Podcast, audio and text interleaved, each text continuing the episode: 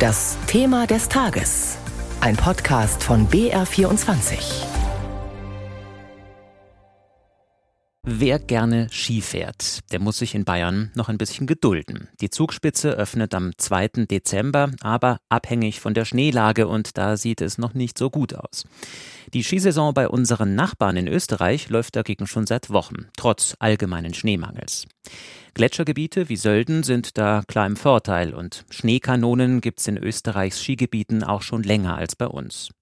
Jetzt am Wochenende ist auch in Ischgl der Skibetrieb losgegangen. Nach einem Rekordsommer mit vielen Gästen hofft man jetzt auch im Winter auf viele Besucher.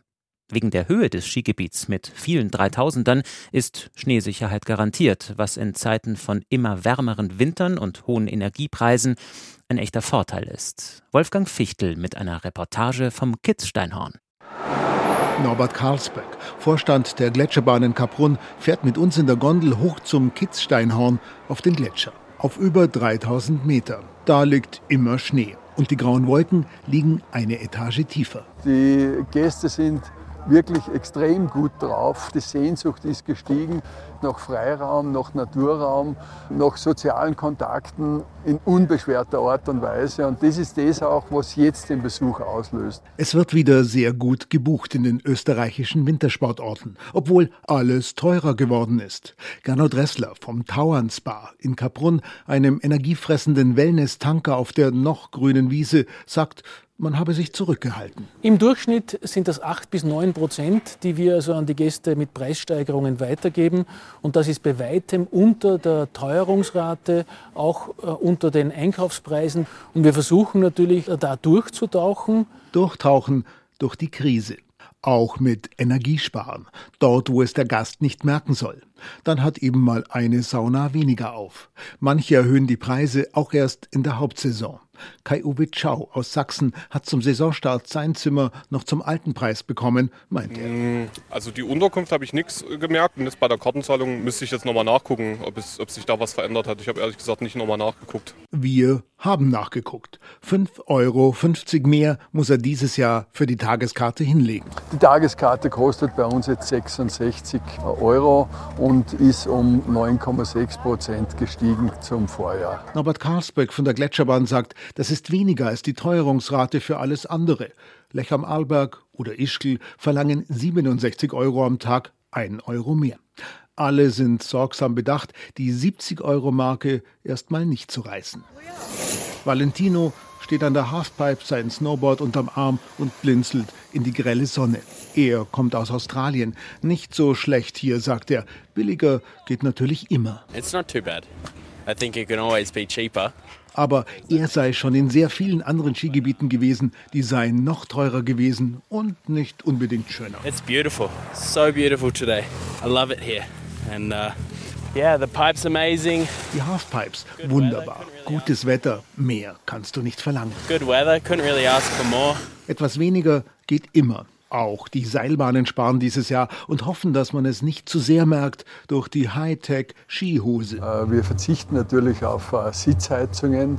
Jetzt zum Beispiel fahren wir mit den äh, Kabinen eine reduzierte Fahrgeschwindigkeit, ungefähr 20 Prozent weniger. Und das geht in etwa konform mit der, mit der Reduktion des Stromverbrauchs. Auch das ist überlegt, kalkuliert erklärt Gernot Ressler vom Tauern Spa.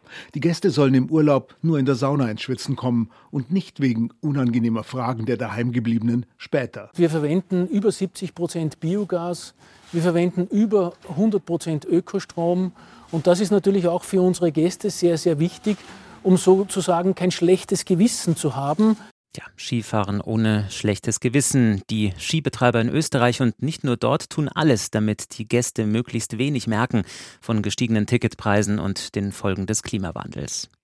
An der Uni Innsbruck wird schon lange wissenschaftlich untersucht, wie sich der Tourismus mit dem Schutz der Alpen vereinbaren lässt, insbesondere das Skifahren.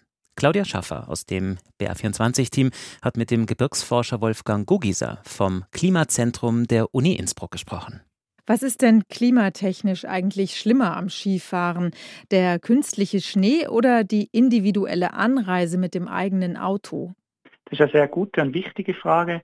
Man hat bei der technischen Beschneiung den Vorteil, dass die mit Strom funktioniert und wenn man genügend Ökostrom zur Verfügung hat, kann man die Beschneiung CO2-neutral machen.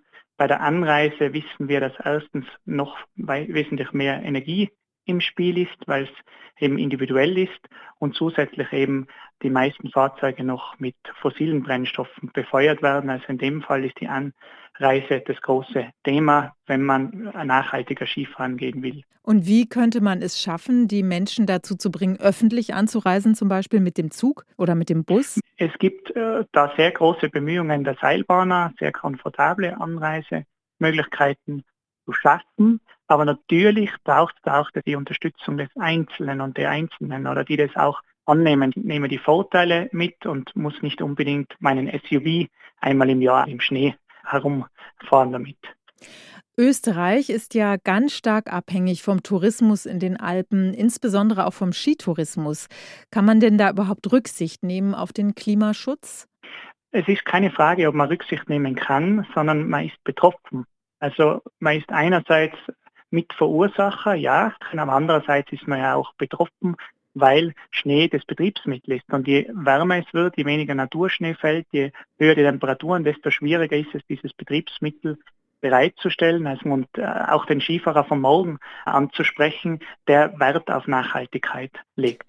Was sind denn so die größten Energiefresser eigentlich in so einem Skigebiet? Sind es die Schneekanonen? Ist es der künstliche Schnee oder sind es die Liftanlagen? Wo sind da die großen Energiefresser? Ein Thema ist die Pistenpräparierung, weil die eben noch mit Diesel funktioniert. Da da gibt es noch keine alternative Technologie, die das leisten könnte. Und zudem ein großes Thema sind beispielsweise die Installation von großen Beschneiungsanlagen mit Speicherdeichen. Dort braucht es relativ viel Baumaßnahmen und da geht sehr viel Energie auf. Also das spricht dafür, bestehende Anlagen möglichst gut zu optimieren und weniger neu zu bauen, um eben hier keine großen ökologischen und energetischen Auswirkungen zu verursachen. Aus Sicht des Klimaforschers, wie lange wird das so noch gehen, dass wir so Skifahren können, so wie wir es kennen? Die hohen Skigebiete sind hier klar im Vorteil und da ist davon auszugehen, dass in dem, im Kernwinter um Weihnachten und den folgenden Monaten weiterhin möglich sein wird, äh, Ski zu fahren. In tiefen Lagen, da schaut es etwas schwieriger aus. Dort wird sich wohl der Tourismus eher in den Sommer in Zukunft verlagern und so das ein oder andere tiefgelegene Skigebiet wohl im Winter seinen Betrieb einstellen. Was würden Sie sagen, gibt es denn genügend ökologische Konzepte in den Skigebieten, um dem Klimawandel entgegenzuwirken? Große Themen sind eben keine Neuerschließungen mehr, nur mehr eine schonende Erneuerung von bestehenden Anlagen mit Maß und Ziel, vielleicht etwas weniger buchtig und klotzig, als es in der Vergangenheit stattgefunden hat. Da wird es einfach auch helfen, das immer durchzurechnen und zwar nicht nur ökonomisch, sondern eben auch vom CO2-Abdruck, vom ökologischen Fußabdruck ganz generell, um hier eine neue Ära einzuleiten, die wesentlich energie- und ressourcenschonender ist, als es in der Vergangenheit war. Sagt der Klima- und Gebirgsforscher Wolfgang Gogieser von der Uni Innsbruck zur Zukunft des Skitourismus in den Alpen. Ja, und das war unser BR24-Thema des Tages zur Frage, wie Skifahren zu Zeiten von Klimawandel und hohen Energiepreisen passt.